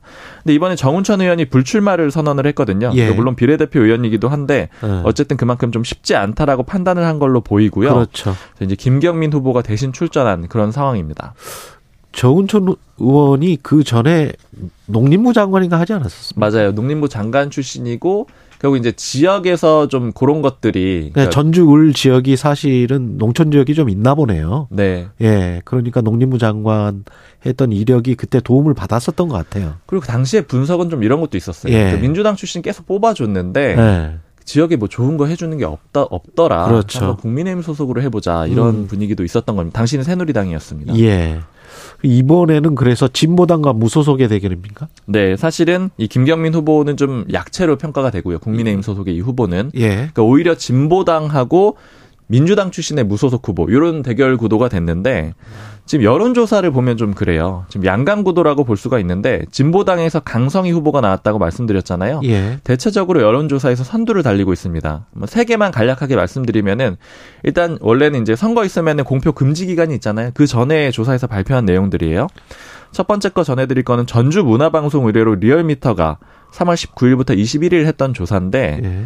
유권자 506명 대상으로 했습니다. 강성희 후보가 25.9% 그리고 임 후보가 21.3% 이렇게 나와가지고 강 후보가 앞섰고요. 네. 그다음에 민주다 민중의 소리가 의뢰해가지고 STI가 했던 3월 24일부터 25일간 조사했던 내용에서는 여긴 유권자 700명 대상으로 했는데 여기서도 역시 음. 이강 후보가 29.1%, 임 후보가 25.4%로 좀 앞섰습니다. 그리고 리서치뷰가 새전, 새 전북신문의 의뢰를 받고 3월 28일부터 29일 했던 조사, 유권자 677명 대상으로 했는데 이때도 강 후보가 28.5%, 임 후보가 26.7%로 앞섰어요. 그러니까 오차 범위 내도 있긴 한데 다 강 후보가 앞서는 그런 결과가 나왔습니다. 이건 뭐 접전이라고 봐야 되겠습니다. 그리고 오늘이 4월 5일이기 때문에 네. 가장 최근의 조사를 염두에 둔다면 3월 28일부터 3월 29일까지 이게 오차범위 내에 있거든요. 맞아요. 예, 이거는 누가 지금 이기는지 잘 모릅니다. 네. 예, 이거. 그 사실 굉장히 그런데 진보당 입장으로선 좀 의미가 있어요. 음. 왜냐하면 지금 21대 국회에서 의원이 한 명도 없는 상황이잖아요. 원외 어, 그렇죠. 정당이잖아요. 예. 만약에 이기게 되면은 이제 원내 정당이 6개로 늘어나는 그런 계기가 될 수가 있고요. 어. 그리고 사실 그 전신인 그 민중당에서 20대 국회에서 한 명 이제 한 번 의원을 낸 적이 있었거든요. 예. 그러니까 좀 명맥을 이어간다라는 그런 의미도 있고요. 그리고 지금 저, 그 정의당이 좀 쉽지 않은 상태라는 얘기들을 많이 하잖아요. 그렇죠. 근데 지난번 그 작년 6일 지방선거 때 보면은 이 진보당이 정의당보다 성적이 더 좋았습니다. 그랬습니다. 네. 참. 진보당이 도합 그 지방선거 때 21명을 당선시켰거든요. 근데 정의당은 8명밖에 당선을 못 시켰어요. 여기 이제 국회의원이 들어온다면은 의미가 있네 진보당 네, 그리고 정의당에게도 타격이 있겠네요. 오히려. 그렇죠. 진보 진영 내에서 소수 정당 간의 일종의 뭐 주도권 싸움이랄까요? 네. 이런 양상이 될 수도 있는 거죠. 만약에 된다면 네. 예 여론조사 관련 자세한 사항은 중앙선거 여론조사 심의 홈페이지 참조하시면 되고요. 교육감 선거는 어떤 점을 봐야 되는지 간략하게 말씀해 주십시오. 그러니까 지금 현재 구도가 원래는 9대 8, 그 그러니까 진보 성향 교육감이 조금 더 많았어요. 예. 17명 중에 9명이었어요. 예. 근데 지금 노호키 전 울산 교육감이 이제 심정지로 작년 12월에 숨지면서 그렇죠. 보궐선거가 치러지게 되는 건데 아까운 교육자셨는데 네. 예. 근데 이렇게 되면서 여기에 만약에 그 보수 교육감이 당선이 된다라고 하면은 예. 다수 교육감이 보수 진영으로 바뀌게 되는 그런 결과가 되네. 있을 수가 거꾸로 있거든요. 9대 8이 되는군요. 그렇죠. 그래서 이제 그런 점도 좀 그 주목해서 보시면 됩니다. 예. 지금까지 경영신문 박순봉 기자였습니다. 고맙습니다. 감사합니다.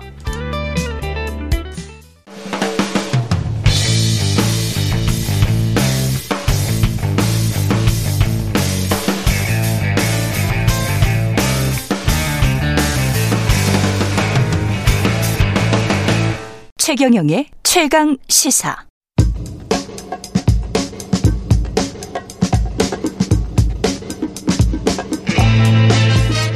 네, 우리가 접하는 뉴스의 태초부터 지금까지 뉴스 일대기를 쫙 살펴봅니다. 뉴스톱 김준일 수석 에디터, KBS 박대기 기자, 그들의 전지적 시점으로 분석하는 뉴스 일대기 지금부터 시작하겠습니다. 안녕하십니까? 안녕하세요. 예, 재난 속보 먼저 전해드리겠습니다. 조금 전 8시에 제주도 남쪽 바깥 먼바다, 제주도 남서쪽 안쪽 먼바다, 제주도 남동쪽 안쪽 먼바다 지역에 풍랑 경보가 발효됐습니다.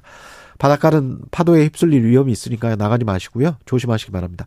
박상우님, 비가 와서 산불이 진화돼서 다행입니다. 김혜숙님, 전국 산불 진화 대원들의 감사와 격려의 한마디 해주세요. 이렇게 말씀하셨습니다. 오늘 마침 또 산불 이야기입니다. 음. 일대기가. 예.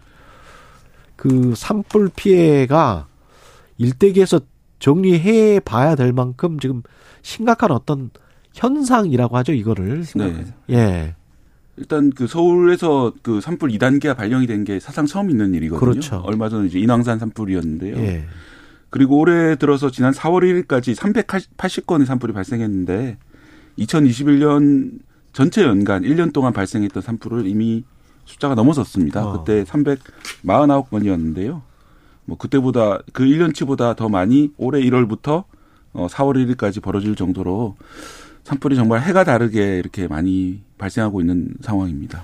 시간이 갈수록 네. 급격하게. 일단 그 당일 하루에 이제 산 산불이 난 거 개수 숫자로 치면은 지금 4월 2일 날 난 게 어 34건이잖아요, 그날. 예. 그게 2002년 4월 5일에 63건, 그리고 2000년에 4월 5일에 50건에 이어서 역대 세 번째라고 합니다. 그렇죠. 원래 이제 봄철에 이제 산불이 집중되는 그렇죠. 건 맞거든요. 건조하니까. 건조하니까. 네. 근데 문제는 이 건조한 날이 대한민국의 건조한 날이 2000년과 비교해서 한 3배 정도 늘었다고 합니다. 그러니까 건조한 날의 개수가 네, 개수가. 그러니까 한마디로 얘기하면은 예전에는 사실 3월 달 하면은 좀 추웠어요. 그 추웠지. 생각해 보니까 추웠어, 추웠어. 추웠어, 추웠어. 네. 근데 3월부터 이미 벚꽃이 만개하고 지금 기온이 27도까지 올라갔잖아요, 아, 지금. 정신이 없어. 벚꽃, 목련, 어, 어.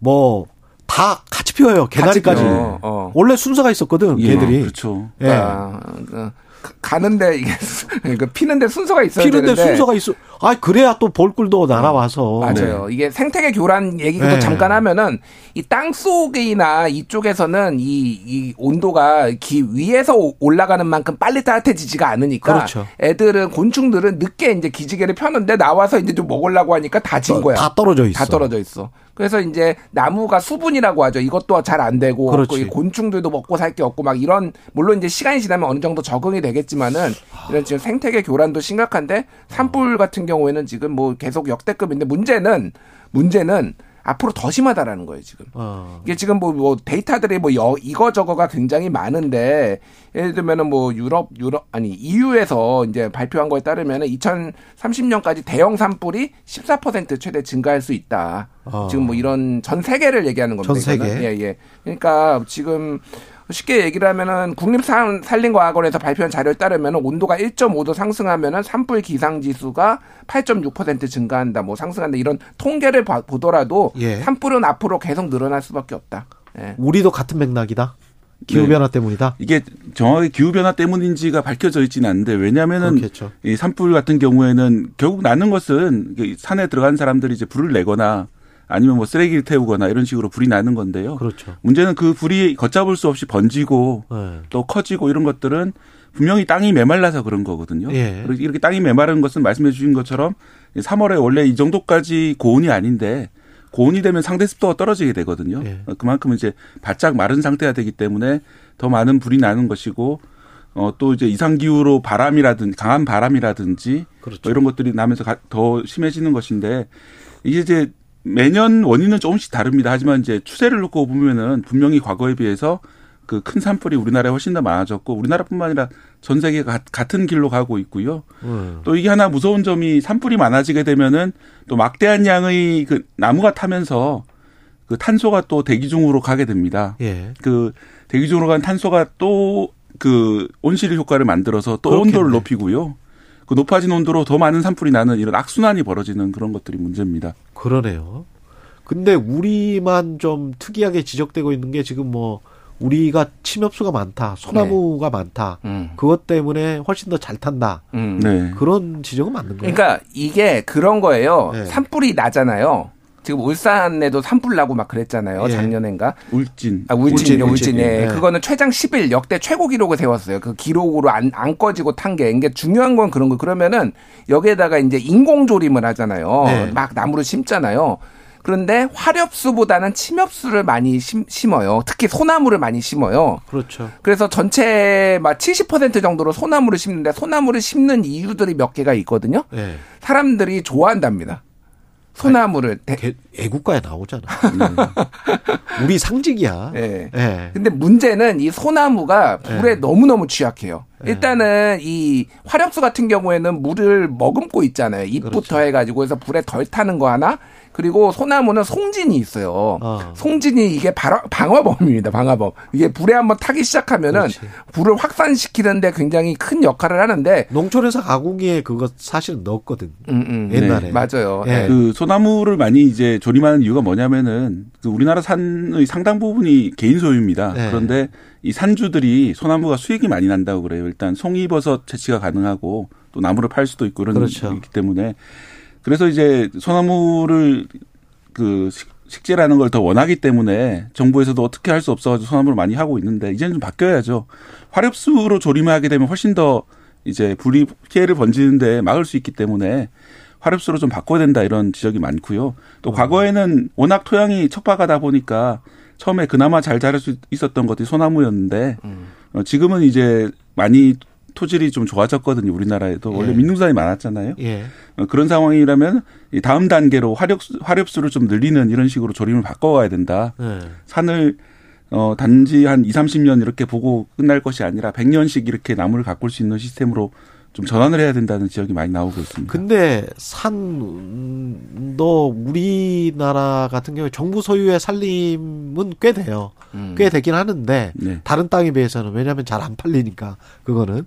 근데 사유지도 꽤 있단 말이죠. 예.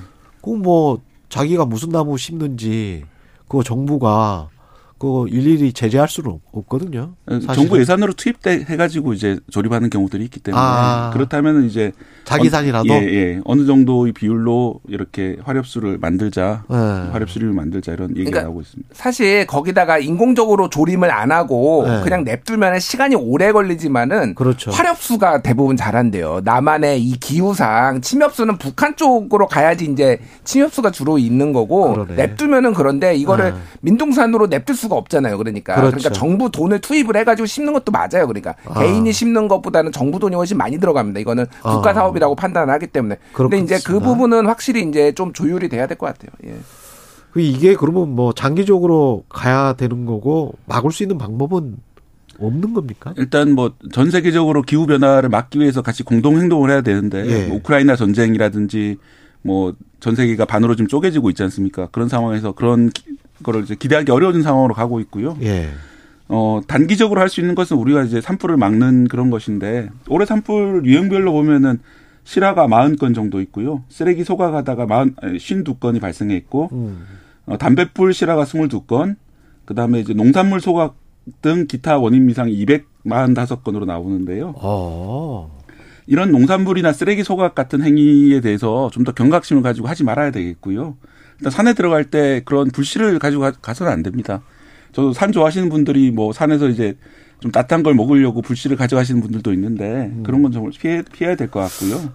지금 저 하지 말아야 되겠다는 말씀도 맞는데 네. 문득 생각이 난 건데 그, 렇습니다 가령 이제 단독주택 사시는 분들도 그런 고민 많이 하는데 쓰레기 같은 거를 그 버릴 때 음. 아주 정해진 시간에만 버, 버리게 돼 있으니까 굉장히 힘들다는 거예요. 아파트 네.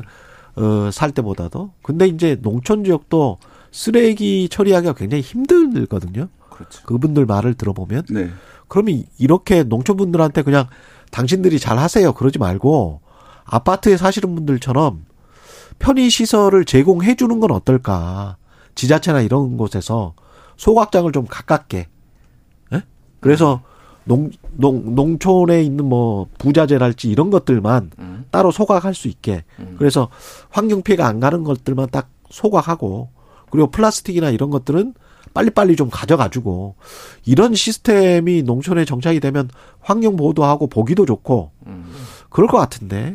그렇죠. 뭐 그 부분은 좀 네. 대안을 마련해야 될 것 같아요. 대안을 마련해 주면서 뭘 네. 하자고 해야지 당신들이 조심해야 된다. 이 음. 이런 시대는 우리는 지났다고 봐요. 맞아요. 이거는 네. 7, 80년대 방식이고 뭔가 좀 어, 도시처럼 해주고 음. 농촌에게 뭘 해라라고 해야 될 것 같습니다. 오늘 식목일이잖아요. 예. 식목일이라서 식목일과 관련된 얘기 좀만 할게요. 예. 지금 기온이 따뜻해지니까 4월 5일인 식목일을 당겨야 된다 이런 주장이 계속 나오고 있어요. 예. 그래서 지금 법안이 4개가 지금 국회 계류 중입니다. 뭐 안병기 국민의힘 의원, 윤준병 더불어민주당 의원, 뭐 민영배 무소속 의원 등등이 김혜지 국민의힘 의원들이 4월 5일보다 3월이나 2월에 식목일 하자. 이제 그 근거는 뭐냐면은 어이 6.5도 요 정도가 가장 나이 나무 심기에 좋은 날인데 그, 그 나라고 평가가 되는데 지금 1946년에는 4월 5일에 평균 기온이 7.9도인데 지금은 11.9도까지 올랐다라는 거예요. 어. 그러니까 나무 심기 좋은 때는 2월이다, 3월이다. 뭐 이런 주장이에요. 그래서 이거에 대해서 이제 산림청이 얘기를 했는데 지역별로 다르다. 이를테면 제주나 남해안은 2월이 좋고 다만 경기나 강원도는 3월 하순에서 4월 하순이 좋다. 그러니까 이거를 바꾸면 안 되고 어, 바꿀 필요까지 없고 그리고 역사성이 있다 이게 예. 1940년대부터 시작돼서 그래서 뭐 이런 논, 논쟁도 있다 뭐 이렇게 좀 말씀드리겠습니다. 네. 그리 그리고 피해 복구도 중요한데 울진 산불이 난 지 지금 한 1년 지났습니까? 네. 현장은 그대로라다고요, 네. 예. 그래서 이제 좀 빨리 조림이 필요하다 이런 지적도 나오는데요. 예. 아까 말씀드린다시피 어떤 식으로 조림을 할 것이냐. 이걸 다시 원래대로 이제 소나무 숲으로 할 것이냐. 어. 아니면 화렵수림으로 좀 다른 식으로 조림할 것이냐. 이런 좀 논란이 있는 상황이거든요. 물질은 또 옛날에 금성으로 지금도 마찬가지지만 그렇죠. 네. 거기 금성 군락지는 그 아무래도 파괴가 안 돼서 음, 그거는 네. 그대로 보존해야 될 거고 나머지 부분들은 어떻게 해야 될지 참 그것도 꼭 지자체로서는 거기는 소나무 보러 오시는 분들이 많기 때문에 음. 네. 네. 쉽지 않네요. 그러니까 네. 산불이 반드시 나쁜 것만은 아니에요. 뭐가 있냐면은 이 우리가 잘못 알고 있는 게 있는데 그 네. 나무가 이산화탄소를 흡수하고 산소를 뱉는다고 하잖아요. 네. 나무도 숨을 쉬는데 산소가 필요해요. 이산화탄소를 그렇겠지. 예, 예. 그런데 생장하는데 광합성을 해서 크는데 이산화탄소를 빨아들이는 거예요. 아. 그런데 늙은 나무들은 더 이상 안 크잖아요. 그러니까 이산화탄소 흡수 능력이 완전 떨어집니다. 한그 어린 나무에 비해서 40% 정도 수준밖에 안 된다라는 거예요. 그래서 늙은 나무를 베내는 그래서 거군요. 늙은 나무 베고 어린 나무를 계속 심는 건데 그렇구나. 이게 산불이 너무 커지지 않으면은 이 어. 늙은 나무들이 타고 이게 거름이 돼 가지고 작은 나무들이 성장하고 이런 에. 것들에 도움이 되는 건데 문제는 이게 규모가 너무 커졌다라는 거예요. 그래서 이게 이, 그러니까 이산화탄소 배출량 말씀드리면은 2020년에 EU 국가들 전체가 배출한 이산화탄소량이 2,600 메가톤이거든요. 예. 근데 2021년에 산불로 배출된 이산화탄소가 6,450 메가톤이에요. 두 배가 더 유럽 전체 그럼. 유럽 연합 전체보다. 예. 그러니까 이제 산불을 줄이는 방향은 확실히 이제 가야 되는 거 맞습니다. 예. 저런 측면도 있었네. 예. 여기까지 듣겠습니다. 뉴스톱 김준일 수석 에디터 KBS 박대기 기자였습니다. 고맙습니다. 감사합니다. KBS 일라디오 최경련의 최강시사 듣고 계신 지금 시각은 8시 44분입니다.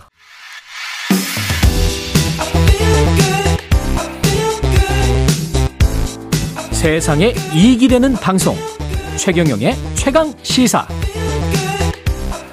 네, 오펙 산유국들이 기습적으로 원유 감산을 결정해서 5월부터 어, 감산을 한다고 하고요. 국제유가는 선반영돼서 지금 급등을 했고 어, 예전과 달리 또 근데 미국이 그렇게 비판을 세게 하지는 않습니다. 뭐 정치적으로 뭔가 열, 얽혀 있습니다. 지금 사우디, 이란, 중국이 얽혀 있다. 중국 전문가십니다. 이 모처럼 한국에 오셔서 모셨습니다. 이철 작가, 이철 작가님 모셨습니다. 안녕하세요. 네, 안녕하세요. 불러주셔서 예. 감사합니다. 예. 원래 굴지의 대기업에 계시다가 중국에서 지금 기업인 하십니까? 아, 지금은 사실 그 예. 코로나 때문에 예. 예, 잘려가지고 아. 지금 낭인입니다. 아, 낭인이라고 예. 하시기에는 책을 많이 쓰시고 이번에도 새로 책 지난번에도 2020년에 한번 책을 쓰셨었나? 2021년에 쓰셨었나요? 예, 지금이 세 번째 책이고요. 지금이 세 번째 책. 네. 예. 중국과 관련한 어, 경제 전문가라고 제가 소개를 드려야 될 것 같습니다. 지금 그 감사를 했는 한다고 하는데 네. 미국은 일단 대가를 치를 것이라고 비판은 해, 했습니다. 네, 네. 근데 약간 분위기가 다르다면서요. 예, 예. 어떤 점이 어떻게 다릅니까? 아, 그러니까 바이든 행정부 들어서고 나서 계속해서 사우디에게는 예. 이런저런 요구도 하고 압박도 하는 입장에 있다가 예. 이번에 보고를 할 때는 그 미국의 국가안보회의 NSC의 코비 조정관이 예. 발표를 가장 최근에 했는데 예. 굉장히 부드럽게 이야기를 했죠. 예. 예. 그러면서 어, 관측통들이 이제 미국의 사우디아 사우디에 대한 태도가 네. 전과는 많이 다르다. 예. 어, 굉장히 유화적이다. 예. 어, 그렇게 이야기를 하고 있죠. 왜 그럴까요? 아, 국가안보회의에서 그런 얘기가 나왔다는 것은 예. 이게 경제적인 맥락에서 결정한 것이 아니고 아 국가안보회의에서 그런 네, 얘기가 나왔다. 국가안보 전략 차원에서 그런 음. 결정을 하게 됐다고 봐야죠. 어. 그렇다면은 가장 최근에 있었던 예. 이란과 사우디 간의 중재를 중국에서 성공시킨 일, 어. 그로 인한 그 사우디와 중국의 접근, 예. 여기에 대해서 미국 쪽이 확 후달렸다. 후달렸다. 예, 이렇게 보는 게 맞을 것 같습니다. 게다가 지금 감산까지 사우디 중심으로 한다고 하니까 뒤통수 맞았다. 그렇지만은 화내기는 좀 힘들다. 표정 관리해야 된다. 그 감산이라는 게요. 예. 그러니까 미국 입장에서 보면은 왜 갑자기 이러는 거야 사우디 뭐 예. 뭐 이런 이런 맥락에서 이야기를 하는 거 같지만 예. 사우디 입장에서 보면 어허. 원래 그 유가가 잘 올라오던 것을 미국이 여기저기 압박시켜서 그렇죠. 유가를 계속 내려서 예. 이제는 더 못 견디겠다. 내가 왜 이래야 되냐. 아. 이런 반발인 거거든요. 당신들이 뭐 인플레이션 어쩌든 간에. 그러니까 입장을 바꿨어요. 어. 우리는 어, 석유 팔아야 되는데. 바이든 행정부가 예. 어, 삼성전자의 이재용 회장을 불러가지고 예. 어, 요즘 뭐 인플레이션이 세계적으로 심하고 그래서 백성이 도탄에 빠졌으니 예. 그 반도체. 반도체. 가격을 한 30% 깎아서 팔도록 해. 그 산업의 쌀이 반도체니까. 그렇죠. 어. 어 그러면은 그 말을 듣고 막 그 우리 정부가 기뻐하고 한국 국민들이 거리로 나와서 환호를 하겠냐 말이죠. 말이 안 되네. 예, 예, 예. 사우디 시각은 그런 것 같습니다. 근데 중국이 그러면 사우디와 이란의 국교 정상을 합의로 합의를 이끌어낸 것도 네. 그런 어떤 반미 정서 이런 게 좀 작용을 한 겁니까 중동 지역에? 그러니까 그 미중 관계를 근본적으로 보면요. 예. 이제 한국이나 이런 국제 매체를 보면 중국이 미국에 도전한다든가 아. 아, 이런 시각이 많은데요. 그렇죠. 이것은 그 미국의 시각에서 그래요. 그렇죠. 어, 예. 예. 근데 중국 입장에서 보면은 내가 지금 타이완을 통일하고 어, 어 조국 조국을 그 어. 사, 새로운 세대로 가지려고 하는데 예. 거기에 대해서 미국이 절대적으로 그 방해가 되는 것이고 어. 개입을 할 것이고 네. 그래서 미국에 대비하는 거죠. 중국 입장은. 중국 입장에서는. 예. 그리고 중국은 계속 주장하는 게 단 하나의 중국에 대해서 네. 어, 원차이나 팔러스에 대해서 미국도 예. 동의하지 않았느냐. 그렇죠. 동의해 왔지 않았느냐. 예. 거기에 관해서 왜 지금 딴소리 하느냐 지금 그러고 있는 거잖아요. 예. 그런데 미국은 예. 하나의 중국에는 동의했지만 그게 네. 너라고는 안 했죠. 아, 그게 타이완이라고는 말하지 않았다? 네, 그게 중국 공산당이라고는 네. 얘기 안 했고. 아, 그게 중국 공산당이라고 이야기하지는 않았다? 예, 하나의 중국에만 동의한 거죠. 하나의 중국. 그 하나의 중국이라는 게 중국과 타이완을 다 함께 말한 거는 사실이잖아요. 그렇죠. 예. 네, 그런데 이제 중국 입장에서는 그게 무슨 소리야? 너도 동의한 거잖아. 이렇게 이야기하는 거죠. 중국이 그러면 목표로 하는 거는 뭡니까? 미국 때리기입니까? 아니면은 중국의 굴기입니까? 물론 중국 굴기라는 목적이 있겠지만 예. 아 그건 어느 나라나 우리나라 우리나라가 우리나라도 국위 선행하는 예, 예, 예. 거죠. 뭐. 우리도 선진국 되고 싶고 예. 강대국 되고 싶잖아요. 예. 그러니까 그런 건 중 중장기의 목표고요. 단기적인 목표는 그 조국 통일입니다. 조국의 통일? 예. 조국 단기... 통일과 아 그렇군요. 그런데 중국이 타이완을 공격하거나 하면 예. 미국이 개입할 것이니 예. 그러니까 중국은 미국에 대한 미국의 개입에 대한 여러 가지 대책을 준비하고 있는 거죠. 그러면 이 모든 게 사전 정지 작업입니까? 그렇다고 저는 생각합니다. 사전 정지 작업. 네. 그러면 끔찍하게 들릴 수도 있습니다만은 네. 미국의 전략유를 지금 계속 네. 출고를 해서 비축류가 지금 많이 줄어들었거든요. 그래서 더더 네. 더, 더 이렇게 빼내기가 힘들다고 하는데 네. 계속 이런 식으로 가서 비축유를 소진하게 만든 다음에 예. 그 다음에 전쟁을 하려고 하는 작전인가요? 아, 그 에너지는 예. 중국의 아킬레스 건 중에 하나입니다. 예. 그러니까 러시아나 미국 같은 나라는 예. 에너지가 자급자족이 돼요. 그렇죠. 예. 예. 근데 중국은 세계 최대의 에너지 수입국이거든요. 그래서 만일 강대국과 전쟁이 난다든가 하는 사태가 생기면 당연히 미국이 중국에 대한 여러 물자의 교역을 막을 것이고 그렇겠죠. 그러면 중국은 자체 에너지의 70%를 수입해다 쓰는데 네. 그 공급망에 대한 준비를 안 할 수 없는 거죠.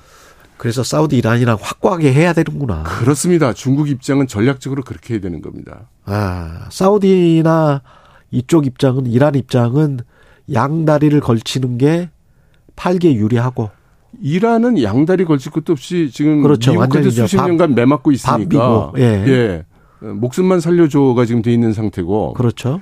사우디는 옛날에는 미국이 나를 보호해주고 뭐 우리는 예. 그 대가로 석유 정책에 협조하고 그랬는데 예. 어 지금은 뭐 나보고 넌 민주가 아닌 것 같아. 어. 너 반체제 인사 어떻게 했지? 예. 유가 낮춰. 음. 그리고 무엇보다도요. 옛날에는 미국이 그 사우디에서 석유를 많이 사가는 고객이었는데 예. 지금은 석유도 안 사가고 지금 중국 이 사우디의 석유를 제일 많이 사가는 나라는 중국이란 말이죠. 그렇죠. 그리고 사우디가 사와야 되는 물건들은 옛날에는 다 미국에서 사왔는데 지금은 다 중국에서 사오거든요. 그러네. 그러니까 사우디 입장에서는 어, 요즘 미국이 도움이 전혀 안 되고 하지 말라 소리만 하고. 그러네. 근데 내가 필요한 건 중국이 다 줄 것 같아. 네. 게다가 중국은 자꾸 와서 나하고 잘해주면 나도 이것저것 줄게. 네. 그러니까요. 그런데 유럽의 서방 진영이 있는 나라들도 지금 중국에 손을 내밀고 있습니다. 독일 총리도 갔고 스페인 총리도 갔고 네. 4월 중에 마크롱 프랑스 대통령 그 다음에 남미 브라질 대통령 예. 다 중국을 방문해요. 예. 이 방문 목적은 결국은 뭔가 경제 협력 많이 하자. 그렇습니다. 예. 그런데 이것을 이제 국가 전략이라는 차원에서 보면요. 예. 세계 시장이 그동안 그 단일 시장 globalization 예. 이것을 계속 추진해서 거대 시장이 형성돼 있지 않습니까? 그렇죠. 근데 시장과 시장이 경쟁하면 당연히 큰 시장이 이기는 거거든요. 그렇죠. 근데 지금 미국에서는 바이든 행정부가 경제 분리를 하고 있잖아요. 네. 그래서 시장이 예 과거에 글로벌 시장에서 미국 시각 시작에 미국 시각에서 보면 글로벌 시장에서 중국을 이렇게 잘라내고 싶은 거고. 어. 근데 중국은 러시아와 합쳐지고 그다음에 무엇보다도 남반부 시장이라고 부르는 중동, 아프리카, 남미 뭐 구미 말고도 많이 있단 말입니다. 그렇죠. 아, 그쪽을 합세 규합하고 어떻게든 글로벌 시장에 남아 있으려 하죠. 예. 그러면 누가 지금 이기고 있느냐? 예. 양쪽 시장에 다 접근할 수 있는 나라들. 그렇죠. 아세안 국가, 예. 베트남, 베트남, 예, 동유럽 국가들. 그렇죠. 예. 동유럽 국가, 중동 국가 이런 데는 어 요즘 좋은데? 아 거기는 화, 활황이에요. 예, 어 요즘 성장률이 좋아. 10%가 넘어요. 예, 이렇게만 예. 되면 좋겠어. 이렇게 되니까 예. 유럽 국가들이 어 미국 편을 내가 들겠지만 예. 어 내가 이쪽 시장을 포기해서는 안 되지. 어. 그러면 이제 중국하고 어 정치는 정치고 어, 경제는 시장은 협력하자. 이철 작가님 재밌죠. 와, insight가 있죠. 예. 그 지금 이 이야기로 다 끝낼 수가 없습니다. 방대한 내용이 있기 때문에 최경련의 이슈 오도독에서 어, 한 5분, 10분 후에요. 예. 유튜브 전용으로 좀 다시 듣겠습니다. 이 사안뿐만이 아니고 결국 중요한 거는 그럼 우리나라는 어떻게 해야 되느냐. 네. 그 문제인데 짧게 정리를 해 주시고 올라가서 방송을 이어나가겠습니다. 어떻게 해야 됩니까? 예, 지금 우리나라는 무엇보다도 좋든 나쁘든 대응 전략을 먼저 수립해야 됩니다. 대응 전략. 예. 지금 국가 전략들이 충돌하고 있는 사이에 예. 우리는 과거의 프레임, 과거의 패러다임이 지금 연장되고 있거든요. 우리는 대응 전략이 현재 대응 전략이 있습니까? 그게 이, 굉장히 이 상황에서 의심스럽습니다. 있는지가 의심스럽다. 네. 그러니까 과거 이어오던 맥락을 계속 가고 있을 뿐이지 예. 지금 21세기 새로운 국면에 새로운 전략이 지금 나오지 않은 것 같아요. 예. 시대는 변하고 있는데 네. 우리가 어떻게 가야 될지 그 방향 설정도 제대로 못 하고 있는 것 같다. 각주구검하고 있는 게 아니냐. 네. 예, 그런 말씀이신 것 같고 최경련의 이슈 오도독에서 계속 이야기 나누겠습니다. 이철 작가였습니다. 고맙습니다. 네, 감사합니다.